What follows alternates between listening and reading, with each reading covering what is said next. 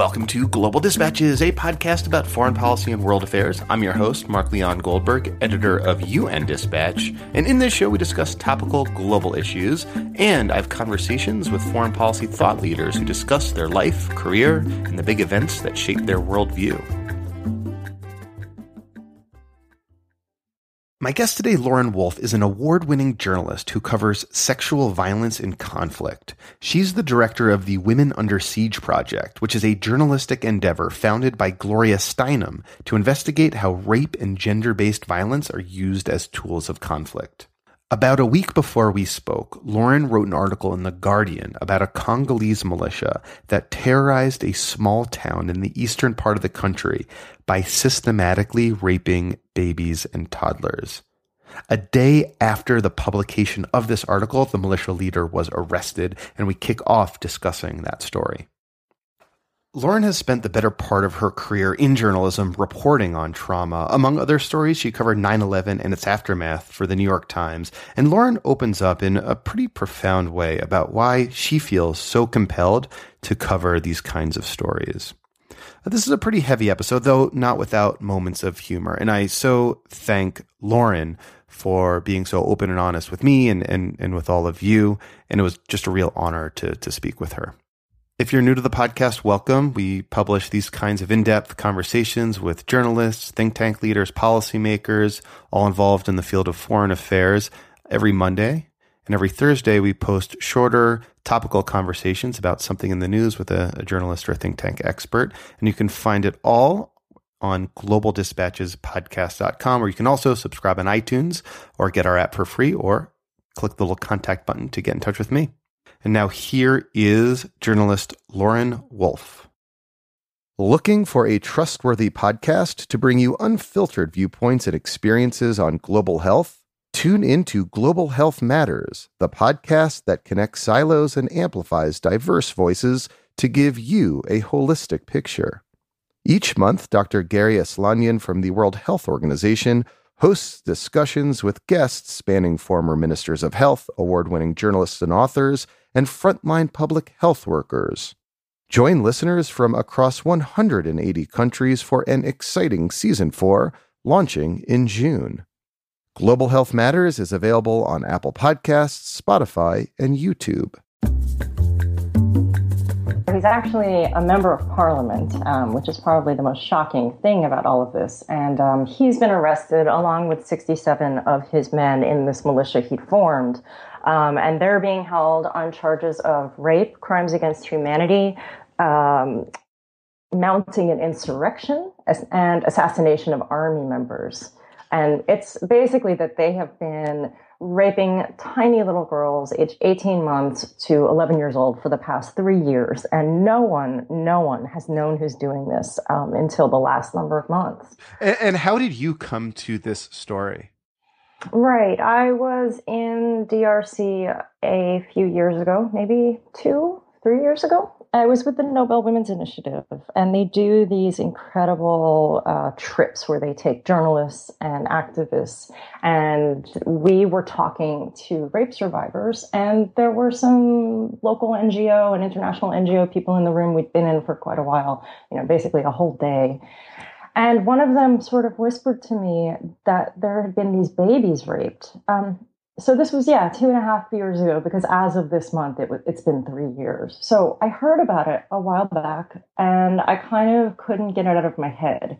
What she told me was really disturbing. It's not just that they're being raped which would be awful enough but that there are men coming in the middle of the night in this very poor village called kavumu they're somehow getting into the houses without waking anyone which is shocking because these are wood or mud shacks with you know, usually two adults, as many as eight or 10 children, and no one wakes up. And they take this one tiny little girl, they gang rape her, and then they leave her in this field or they return her to her house. So no one could understand how nobody was waking up.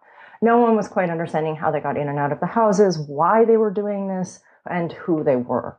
So I, you know, I felt like for such vulnerable kids in one of the poorest places on earth to, to have no one paying attention to, to them, it basically just kept me up at night. So I just kind of couldn't couldn't let it go. And and, and so is the implication that um, these groups were like using some sort of drug on the houses to keep people uh, asleep while they snatched babies at night? This is um, a country, or at least, uh, uh, especially a part of the country, where people believe in witchcraft. You know, the way we believe in, um, you know, Obama is our president. You know, it's really, really common. Nobody questions it. And I had people telling me, you know, we think that they're raping the girls because it will give them red diamonds, you know, some sort of riches, or it will protect them in battle. You know, everyone just had these kind of sorcery theories, and on top of it, they they kept saying that a magic powder was being sprinkled around their houses to keep them asleep. So I went back uh, in December and January this year, and as I kind of went into my investigation, I started wondering isn't it entirely possible in this incredibly fertile country that there is some sort of powder being made from actual plants? And it turned out that there is. Um, I don't know yet what it consists of, but but I just actually confirmed last night that the man who makes the powder is one of the men who's currently under arrest. Ah, okay. So there there was a, a drug. Then, uh, uh, so you you suggested earlier that the the motivation was sort of rooted in, in witchcraft and, and sorcery, um, but there like a like a strategic logic to this, like to these crimes in Congo, anyone who wants to gain some sort of power basically can form his own militia. And this happens weirdly frequently. There are hundreds of militia groups. And the local ones are known as Mai Mai. And that literally means water, water. It means that bullets can pass through like water. That, that's part of the witchcraft belief. Um, the raping of these virgin girls, it does turn out that is part, you know, that is the motivation. And there has been a correlation between fights of this militia with the Congolese army after there's a rape. So basically, you can sort of see that they're using that to empower themselves and then go into battle. Um, when what's so upsetting and fascinating about this case is that this is a politician. So I started looking into whether the actually, the, the thing that's been most upsetting is how long it's taken to arrest this man. I was able to put together who he was when I was there back in December and January, and yet 99% of the people there still didn't know who it was, um, which I found very strange. But I also think it's incredibly dangerous when you live in that country to poke around too much. So once I realized he was a politician, I started wondering, okay, well, are they going to arrest him? And if not, why aren't they arresting him? Once I found out that the government actually knew who he was as well. So I was, I came home and I started waiting for these arrests to happen. I thought, well, they know who the guy is, so they're going to pick him up. But months went by, five months went by, and I kept asking why he wasn't being arrested. And I would hear things like, well, the warrants have been issued. And then, no, they haven't been issued. The jurisdiction is switching from civilian to military justice. There just were so many excuses. Even the prosecutor is too busy. Um, so at that point, I started wondering is there some sort of political motivation to not arresting him? And I quickly discovered that he is in the same political party as Lambert Mende, who is the Congolese communications minister. And his party is an alliance in an alliance with Joseph Kabila's PPRD party. And Joseph Kabila is the uh, the president of uh, of Congo. And he's the president who doesn't want to let go of power come November. So mm-hmm. there's been a lot of protesting and violence. You know, he's had his two constitutionally allowable terms, but he wants to hold on for a third one. So he basically does have to keep his provincial deputies on his side and keep their allegiances. But, you know, so I had this kind of pet theory that maybe there's some sort of nefarious thing going on politically, and it is entirely possible. But a couple of my sources, very much in the know, really prefer the theory that this has just been a, a, about complete incompetence a lack of funding to the investigation and just your general this is Congo things do not run in any way smoothly it's the opposite of anything running smoothly well but then you you published your piece in the Guardian on June 20th and the next day right? This guy was arrested. 12 hours later. Yeah, it was shocking. What was um, that like? How did you get the news that he was uh, arrested?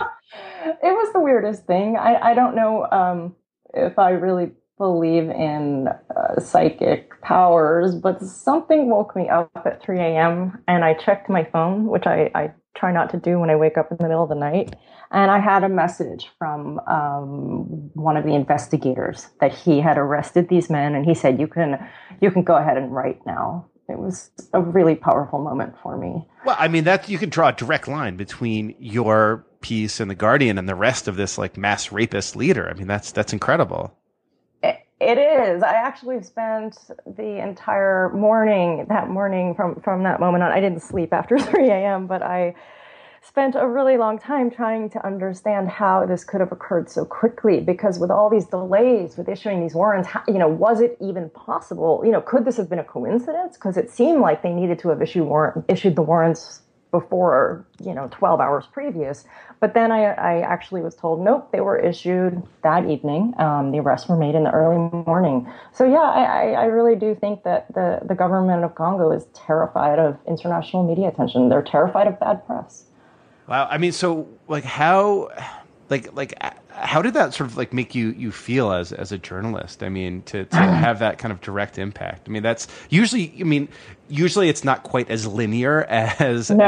as publishing a, a column in in the newspaper and then seeing an outcome like hours later. No especially after nearly three years of watching and waiting and hoping and reporting I think most journalists don't get to experience anything like this in their lifetimes. And I have been really shocked and amazed. But um, I thought, you know, if anything, I thought a few days would go by and then a, a nasty press release would come out from the government. Um, maybe it would provoke the hornet's nest a little bit because a previous piece I'd done in foreign policy about a year ago did concerned them enough that they announced they would do a national investigation into these rapes in Kavumu. And, and it was the fact that six months later, there was no actual national investigation taking place that, that pushed me to actually go back to the country.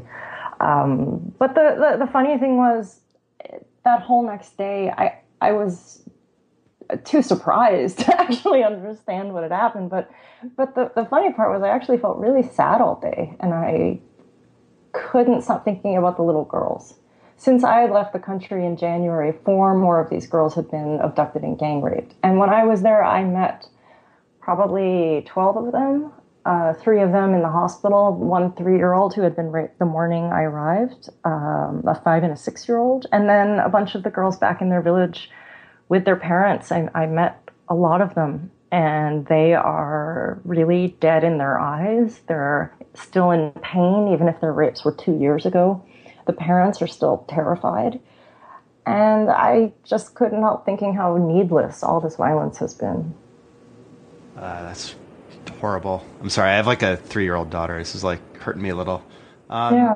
People keep telling me that, and yeah. I you know, don't have kids, but I, I meeting these girls, I, you just want to protect each and every one of them, and it's it's really, really painful to listen to their stories. And, uh, you know, some really great things have actually come out of this also uh, that I haven't talked about. But I've had readers from around the world writing and asking what they can do. So I've been telling people you can donate to this great Spanish organization called Coopera that does therapy with the girls and their families. But one of the things I kept hearing, they kind of interrupted me throughout the day I spent with them. The girls and their parents kept saying, Can you help us make our houses safer? They just want locks on their doors. So one woman actually wrote to me last week and, and, said she wants to make a sizable donation to these families, and she didn't care what it was for as long as it went to the families, whether it was therapy, for medical care, clothing, whatever. And I told her this thing about the locks, so she says that she's going to make that happen. So you know, fingers crossed, right. but it would be just incredible. Um, so I, I'd love to switch gears a little bit and learn a little bit more about like how you got interested in these issues, how you got interested in, in journalism. Um, you know, we've never met. I, I, really know very little about you, so I'm interested to, to learn uh, more about your your background. So, where where are you from? Where were you born? I'm from New York, um, about 20 minutes outside the city. Um, I've been Which in direction? New York. South uh, or Long, north? Long Island direction. Long Island. Okay, east. East. Okay. And I've lived in New York my whole life, except when I've lived abroad in Italy, um, basically. What so, did your uh, your parents do? Were they into journalism? Were into these issues? Nope. My father, for 40 years, uh, designed and sold corrugated packaging. He had a factory with his brother. Their company had a factory in Long Island City. So I kind of grew up going to that factory when Long Island City was super, super industrial. You know, we drive through Astoria, which was also industrial. Yeah, before the hipsters moved in, before Brooklyn Long got too expensive before. for them. Yeah. Long before. And my mother was a teacher who wasn't really working and was a really talented artist who also wasn't really painting, but when she did, it was pretty incredible. Um, so uh, did you grow up in like a political uh, household? I mean, did you guys talk politics? Nope. okay.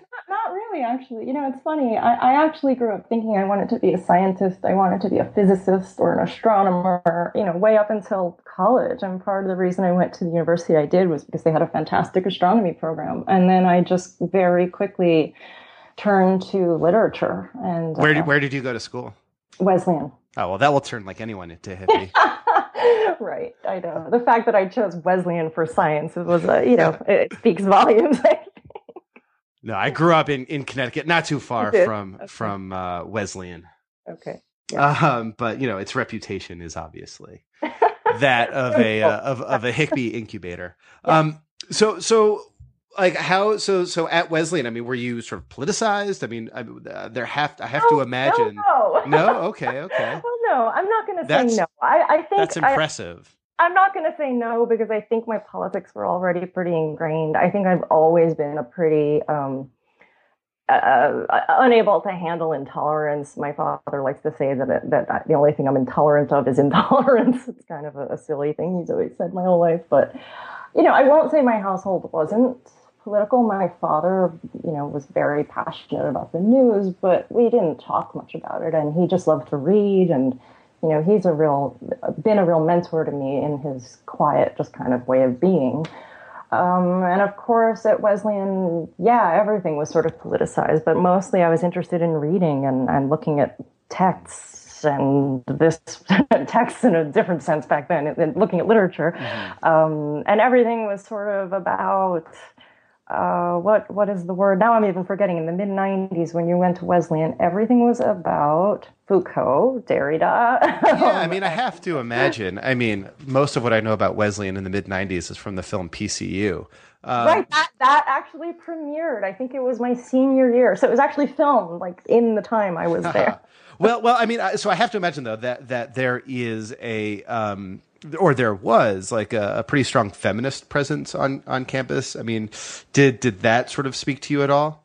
No. okay.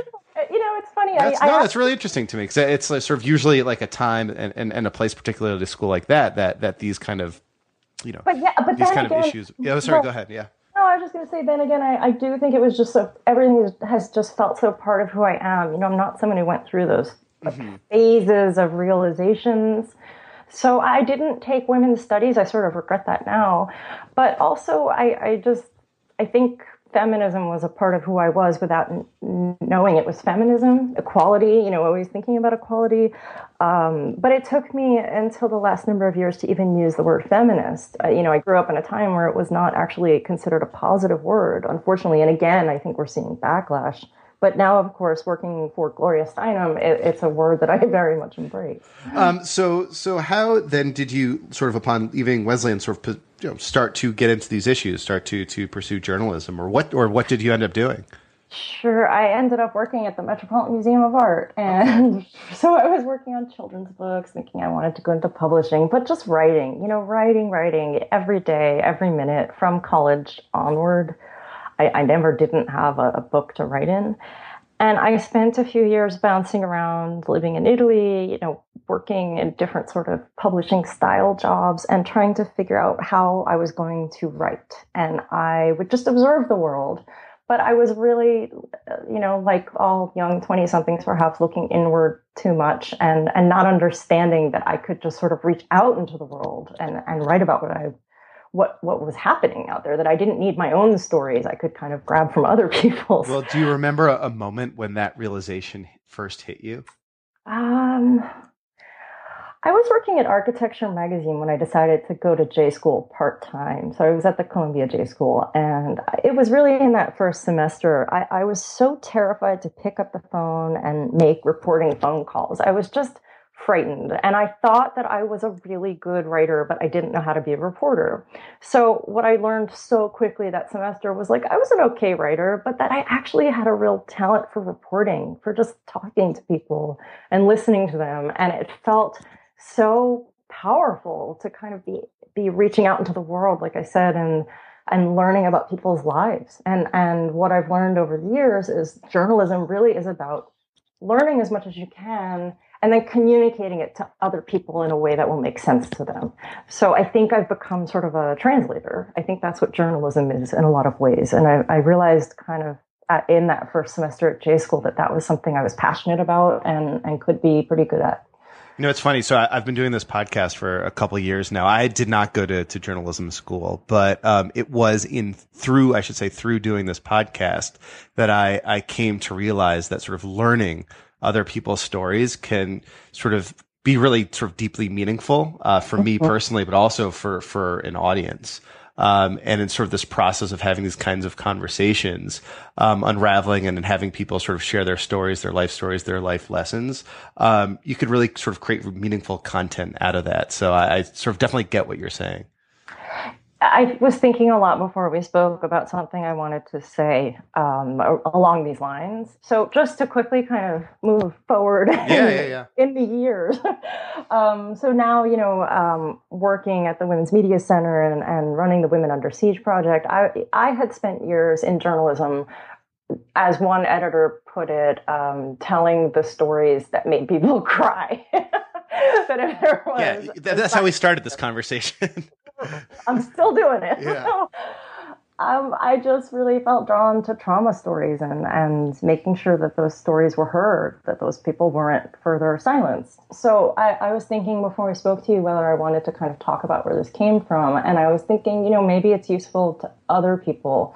I get young women basically every week contacting me asking, you know, how they can kind of have the career I have and can they take me out to coffee. And I just, I love mentoring young journalists. So I, I think it would be important to kind of talk about why I do what I do. And hopefully that that can be something younger journalists can kind of take in. I don't know. Um, but but people always ask why I do these terrible trauma stories, you know, how I handle it and all of that. And outside of how I handle it, it really it stems from a childhood of witnessing some really uh, terrible things. And my experience was that I tried to tell people about those things, about that violence, and nobody would listen. You saw so, you, you saw sexual violence as a child? No, not sexual violence, just violence. Physical violence, emotional violence, verbal violence, a lot of a lot of violence in, around my world. And the adults I would speak to didn't listen. They didn't pay any attention. And growing up I I think subtly that's what affected me the most. Not being heard and I have gone along in my career not knowing, you know, you don't always see what path you're taking, but it's finally hit me that that's the motivating force. How, how did the violence that you witnessed sort of manifest itself? I don't want to get into details, actually.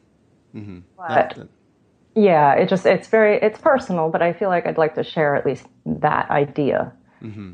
And for the women I write about now, and, and men, I do write about men sometimes, the silencing and stigmatizing that they experience, the chance to, to tell their stories, to let them be heard, you know, they want to be heard and to give them that, that is so powerful to me. And if it can create change like it has in in this one recent story then that's even of course better. Uh, do you know sort of when you were able to sort of trace that um, emotional connection from the violence you witnessed as a child to your drive and desire to report on on uh, violence worldwide?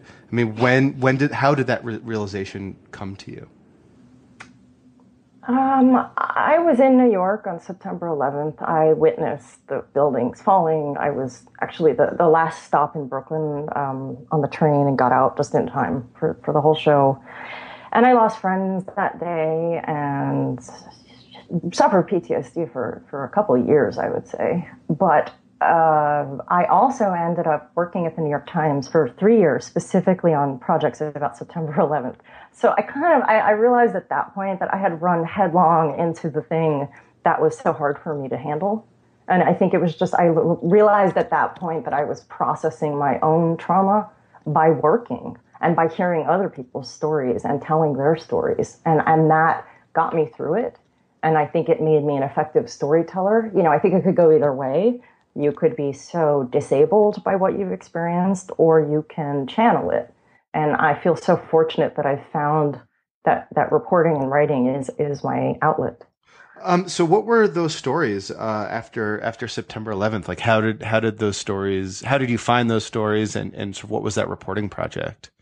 It was an absolutely incredible few years. First, I worked on a book called City in the Sky. They were New York Times books, um, and that was about the conception to the fall of the Trade Center. So I interviewed ironworkers and firemen and you know some survivors things like that and i actually identified the one ironworker that i believe worked on both the construction and the cleanup so that was a pretty incredible interview um, but then the next book was called 102 Minutes, and it, it was actually a National Book Award finalist. Um, and I worked with two fantastic reporters, Kevin Flynn and Jim Dwyer. And that was about, that was a literal tick-tock going through from the plane hitting to the fall of the second tower. And what we did was report out strings of stories of survivors, of victims, of the phone calls they made to their families, and really just tried to build timelines of certain people's experiences. And I learned so much in the course of that that reporting. I mean that that has to have been such like an emotionally difficult reporting project too. I, I mean, I, I, can imagine having you know the, the the spouses of survivors tell you about their last you know time they spoke to to their deceased spouse. Yeah, but the funny thing is, again, they wanted to they wanted those stories known, um, there was one really fascinating thing that happened, and, and I'm forever grateful for this lesson. Um, Jim Dwyer, the, the, amazing New York Times reporter, Jim Dwyer, mm-hmm. he um, had asked me to kind of find out about this phone call that was made, or I guess it was just the, the assignment was really find out about the, the last hour or so of this man's life on one of the top floors of the Trade Center. So I spoke to his brother, I believe, and his or his wife. I think they might have both been on the phone, and they they were um, a religious Jewish family, and they said that the man had called and recited a, a, Hebrew prayer, and they recited it for me, and it was an incredibly beautiful, moving prayer. You know, at a, an incredibly horrifying moment. And I went to Jim and I said, wow, this is an incredible story. This story of this prayer that was said on the phone to the whole family because they were all picking up on different extensions. And he looked at me and he said, It is a really beautiful story. And I'm not sure we should believe it. And that, that just really shocked me because I was willing to just sort of say, Well, you know, of course that's true. And he said, This is the thing. People want to remember things in certain ways. And you really, you're going to now need to, to work at this from different directions and figure out if this really is what happened. Um, and it was a, a, kind of a reporter life changing moment to, to to learn from this master that even the most obvious thing should be approached with some skepticism. And in fact, it turned out in the end he was right. It wasn't exactly as the family had told it to me. And I was able to confirm that through a family friend who was also on the line. hmm Um, so going from, from how long were you at the, the Times for? That was three years. Uh, and what was your your next? Uh, so how did that change your career trajectory? I mean, having such a huge platform it was the coolest thing on earth just to be able to pick up the phone and say, I'm calling from the New York Times because everyone takes your call. so after that, you know, I guess things went a little downhill. yeah. S- same with UN Dispatch. I know. Right. Not, not in a personal Get sense, the president on the line. Yeah, exactly. Yeah. Um, I went on to work at the Committee to Protect Journalists. So I actually okay. sort of did a little bit of a pivot and did some advocacy, which I think still informs my reporting. But I was the, the senior editor there. Um, and the culmination of my almost five years there was doing a report about sexual violence and journalists that was actually um, inspired by what happened to Lara Logan in Tahrir Square. Mm. She was one of our board members, and we heard about this really quickly after it happened. And I knew Lara, and I, you know we were all devastated. So I was looking into what CPJ had covered on sexual violence because every day as an editor there, I was writing and, and editing stories mm-hmm. about uh, physical violence, jailings, beatings, um, everything that could be done to the press. Except I'd never heard a story about rape until Lara. So it turned out we had a couple cases on file. Um, you know, the, the famous story of Jeanette Bedoya in Colombia. Um, uh, I don't know that story. Yeah, so she had been reporting, and I'm thinking this is maybe 15 years ago now. She was reporting on, I believe, and I'm, I'm going to get it wrong, corruption at a prison. And she was kidnapped and gang raped and left by the side of a road. And she became a crusader against sexual violence in her country. She's a powerful activist at this point, very powerful. So beyond that, though, we had just really a handful of cases. And I was told behind the scenes, you know, we have more than that. We just never made them public because journalists didn't want them made public. So it kind of got set me off thinking, you know, how much is this really going on and, and why don't we talk about it? Well, why wouldn't journalists want this to be made public? Right. So in in the course of my reporting, I spoke to some women who'd been raped decades before, you know, some really established, well-known women in in the field who said that they've never made it public. They wouldn't let me make it public. And they said that they don't think they would have gotten where they are in their careers if it had been known. Like they they would have been sort of um, stigmatized in some way, sidelined.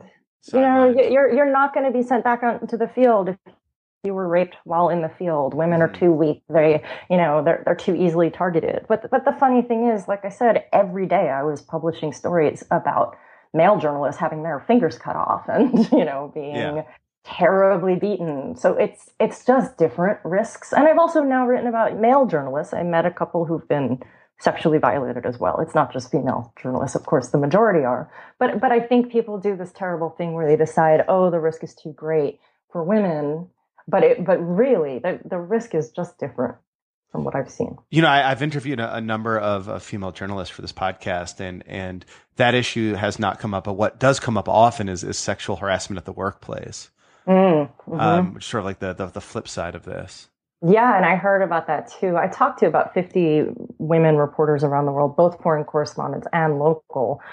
And I heard multiple stories of sexual harassment, but also sexual assault by colleagues while they're in the field. You know, say they're the only two reporters from their outlet in Burma and one is, you know, one attacks the other. Well, you know, you're sort of stuck. And and I heard stories like that. And then I even heard worse where the outlet would bring the woman in, you know, bring her home, but let the man stay out in the field. But then I also certainly heard about tons of newsroom harassment. I think that that's just kind of an ongoing thread that that we have not been able to figure out in journalism, you know, or, or in the world, but but in newsrooms as well. It's a very male dominated kind of feeling place. So all, all this research, all this reporting culminated in, in a report you put together for the Committee to Protect Journalists? Yeah, it was called The Silencing Crime. Again, going back to that kind of stigmatization. And after that came out, I was being asked to do media, so I go on TV. So I was on CNNI and PBS NewsHour, and I'd had no media training and didn't know what I was doing. But I knew there was a place called the Women's Media Center that gave training to women journalists. So I contacted them, and they let me into the next class, and, and that was really life changing. Kind of figuring out how to own the expertise you have and speak in you know on television without collapsing out of with nerves. do, do, you um, think the, the, the idea of like owning the expertise that you have is uh, that sort of women in particular are sort of conditioned to downplay that in a way? I think it's very deep, deeply conditioned without us even knowing. Certainly, and one of the things that I learned in those few days was you know, look at male pundits. They go on and they may not be experts in, you know, the Venezuelan uh, economy collapse, but they're willing to say something. You know, you too have knowledge and you too can say something. And it was very powerful for me, uh, that program. Um, and so, what having having sort of written that report and having having conducted that program, so what was next for you?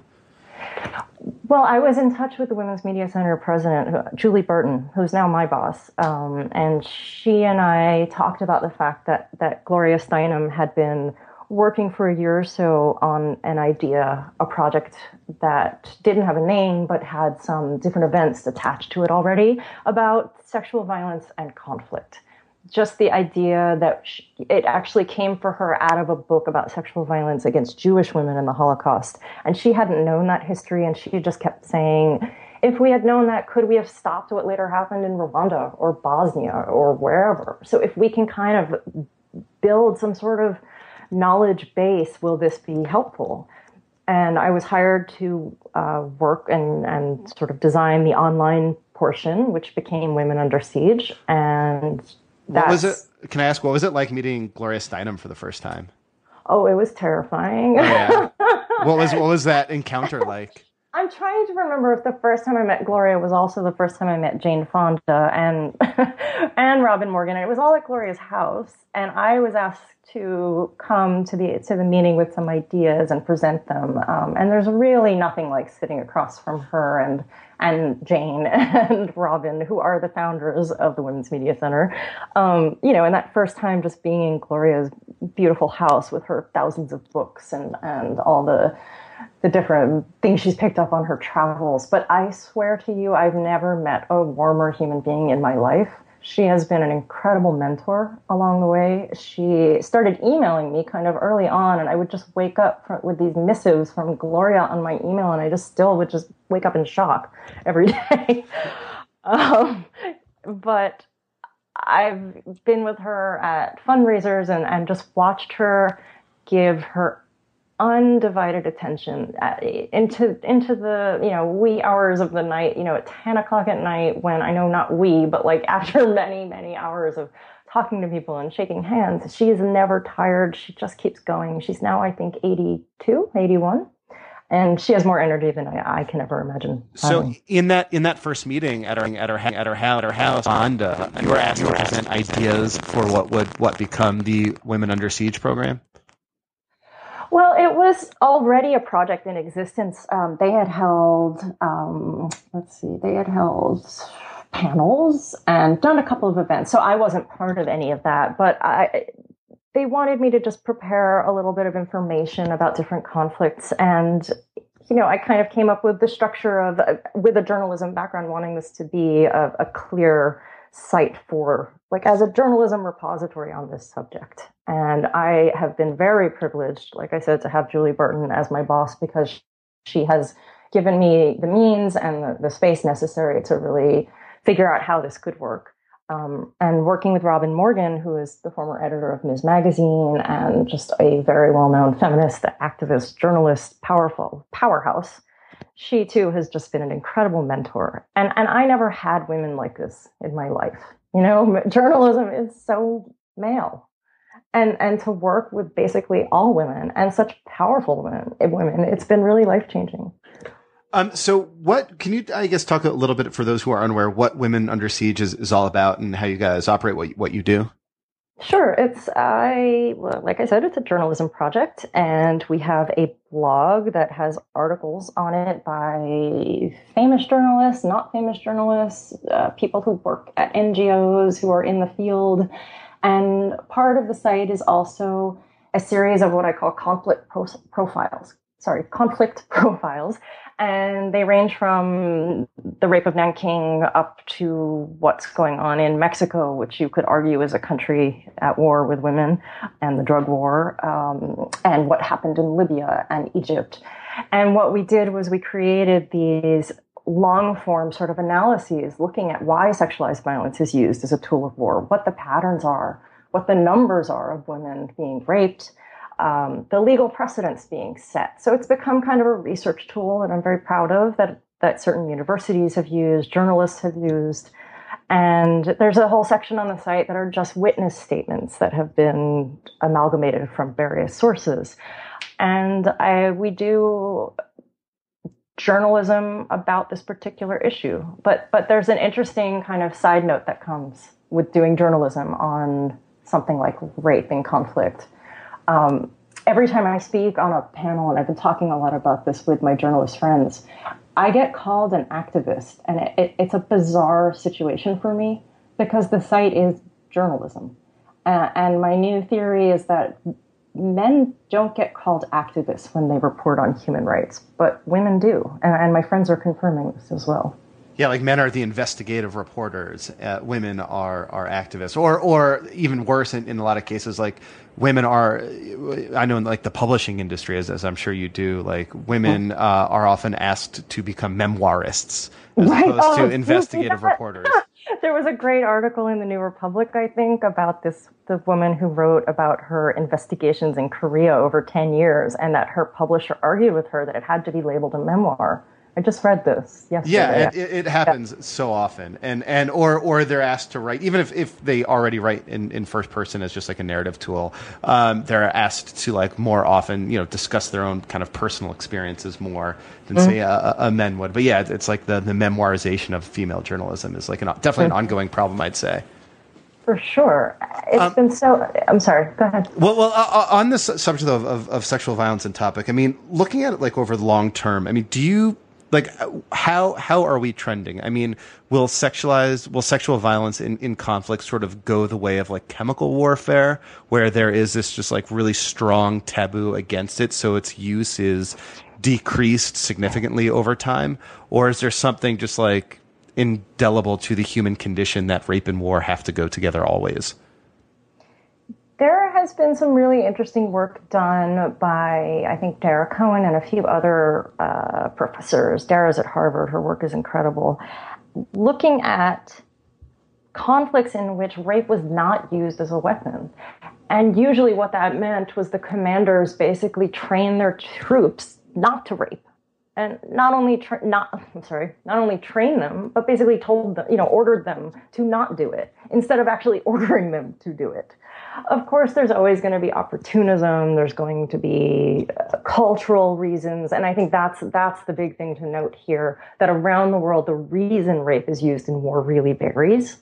In fact, for me, what kills me in the Syria war, having documented rape in Syria for a number of years, it is such an effective weapon of war because that society has this honor culture of women being so prized for their purity and it's such a misplaced identification of where a woman's value lies that by putting this kind of tremendous weight on her purity, rape becomes the most effective weapon you can possibly use. You, you, you dehumanize her, you humiliate her husband and her whole family and her community. I, I, guess one thing that's been sort of troubling me uh, about this this subject recently um, is you know I follow the UN pretty closely. I follow UN peacekeeping, and there have been a number of allegations of UN peacekeeping sexual uh, abuse, particularly in the Central African Republic. Um, and you know these kind of allegations, uh, you know, are, are not new, and a lot of the troops, a lot of the countries from which the the uh, allegations occur, the, the the troop contributing countries are from like sub-Saharan Africa, like like from the Congo mm-hmm. or or from um, Cameroon. Yeah, Cameroon, uh, mm-hmm. but also France. You know, and, and uh-huh. where you would have a, you'd think a country with a sophisticated military where presumably soldiers are instructed not to rape, uh, still conduct it and, and still can still still sort of commit those kinds of war crimes. You know, Gloria has this concept she calls the cult of masculinity. And the idea being that when masses of men get together and sort of violence comes about, that they're more likely to participate in it.